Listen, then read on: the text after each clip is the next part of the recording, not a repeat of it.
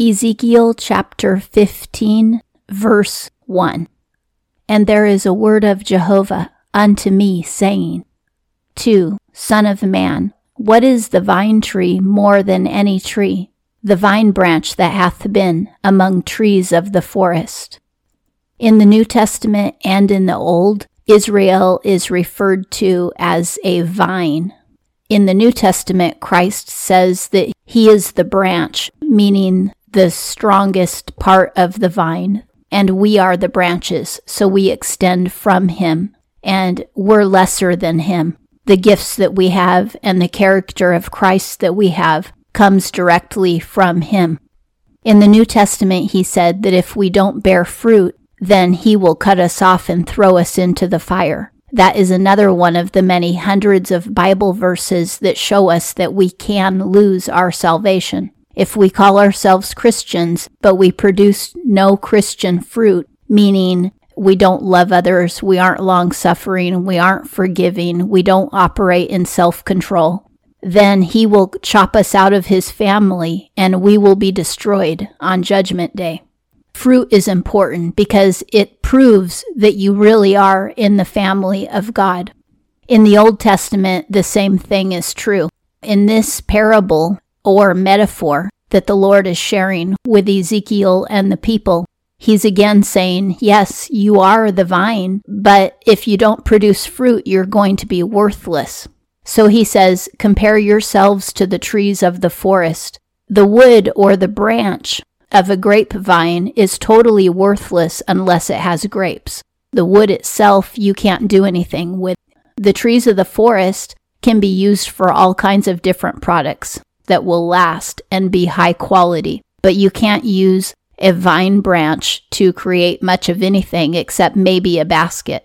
The Lord is explaining to them, you were born Israelites, but if you don't produce fruit, I'm going to cut you off, because I have no use for you if you don't produce fruit. The very first and most important thing that we will ever do for our spiritual salvation is to repent of our sins. And then, once we've done that, the life of Christ comes into us, and then he produces spiritual fruit in our lives. We develop his character traits, number one, which includes self-control, love for others, long-suffering, patience, kindness, and all of those other qualities that Christ has. And then, because of those qualities, we can share the gospel with others and minister to others in various ways. That is how we produce spiritual fruit. Christians who have no fruit really aren't Christians at all. They're just people who've labeled themselves as being in the family of God, but they don't really know God. They don't follow his son. And the Lord is telling the Israelites the same thing in this chapter. If you don't have fruit, you aren't really my children. Your label as Israelites is false and void. Three, is wood taken from it to use for work? Do they take of it a pin to hang any vessel on it? The Lord says, you can't even use the wood of a vine to make a tool, and you can't even use it to make a nail to hang something on. The wood is so weak by itself. The Lord is saying, anyone in my family is weak on their own. You only have spiritual strength because of me. You can't generate it in and of yourselves. In our weakness, he is strong, just like Jesus said, because his life comes into us and he produces all of this fruit. But we in ourselves are extremely weak. There's no spiritual value in our lives if we don't have the light of Jesus in us. This is similar to the parable in the New Testament where Jesus said, if salt loses its flavor or its saltiness, then it's just trash and you might as well throw it out, because the only thing that makes salt useful is its flavor. And Christians who don't obey the Lord and who live like secular people have lost all of their flavor spiritually. They don't increase his kingdom, and they themselves won't even be saved. Four, lo, to the fire it hath been given for fuel. Its two ends hath the fire eaten, and its midst hath been scorched. Is it profitable for work? The Lord says the only thing you can do with vine wood is burn it.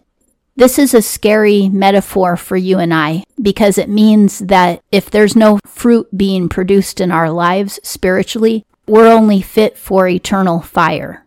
And that is what's going to happen to a lot of apostate Christians and backslidden Christians on Judgment Day.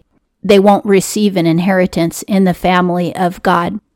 Five, lo, in its being perfect, it is not used for work. How much less when fire hath eaten of it, and it is scorched, hath it been used yet for work.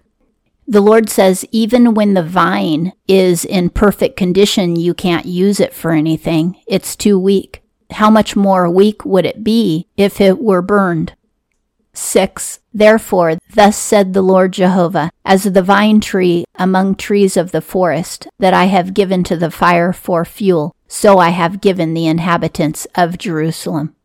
The Lord says, those in the city of Jerusalem are not fit to be in my family. I'm going to destroy them, just as I'm going to destroy people on Judgment Day, and they will go into eternal fire.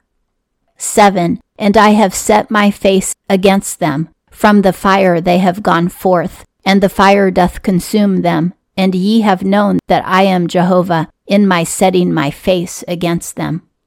On Judgment Day, the whole universe is going to acknowledge that God is God, and the whole universe is going to see many people go into eternal fire because they wouldn't repent of their sins and put their faith in Jesus. And the Lord says that when he destroys Jerusalem, the same thing will happen. Anyone who's left over will truly know and fill with trembling that God is God. He's not another idol. He is our creator, and he has all power. Eight, and I have made the land a desolation, because they have committed a trespass, an affirmation of the Lord Jehovah. They made the land a trespass with their sin. The very land that they live on is cursed, and that's why he destroyed the city of Jerusalem. When Jesus comes during the millennial reign, Jerusalem will remain his eternal city. But in the past, he destroyed it a couple of times because of the sins of the Israelites. But he never destroyed it completely, and he never destroyed all the people. He always left a remnant in preparation for the end of days when the Lord returns and sets up his millennial kingdom. Now, a lot of people say that if we try to obey the commandments of the Lord, it's works salvation, and that is a false doctrine. The Bible makes it perfectly clear that obeying the commandments of God are required for salvation, and that works salvation is practicing ordinances. In the Bible, the definition of works salvation is obeying ordinances, which is jumping through the hoops that the church gives us, such as baptism, confirmation, communion, the Eucharist, volunteering to serve in the church, showing up for church every Sunday, giving tithe. All of these things are ordinances, and those things are works salvation, not obeying the commandments of the Lord. Jesus said he came not to abolish the law, but to fulfill it. And Jesus Christ in us causes us to fulfill the law, because his Spirit in us gives us the desire to obey the commandments of God. The law will never be abolished, but the ordinances are what we don't have to practice anymore. All of the ordinances that the Jews practiced in the Old Testament were all foreshadowings of the Christ to come, and they were given to the Jews to teach the Jews about the Messiah who was coming. But he's come, and now we have to obey him and give him our lives. And that concludes Ezekiel chapter fifteen.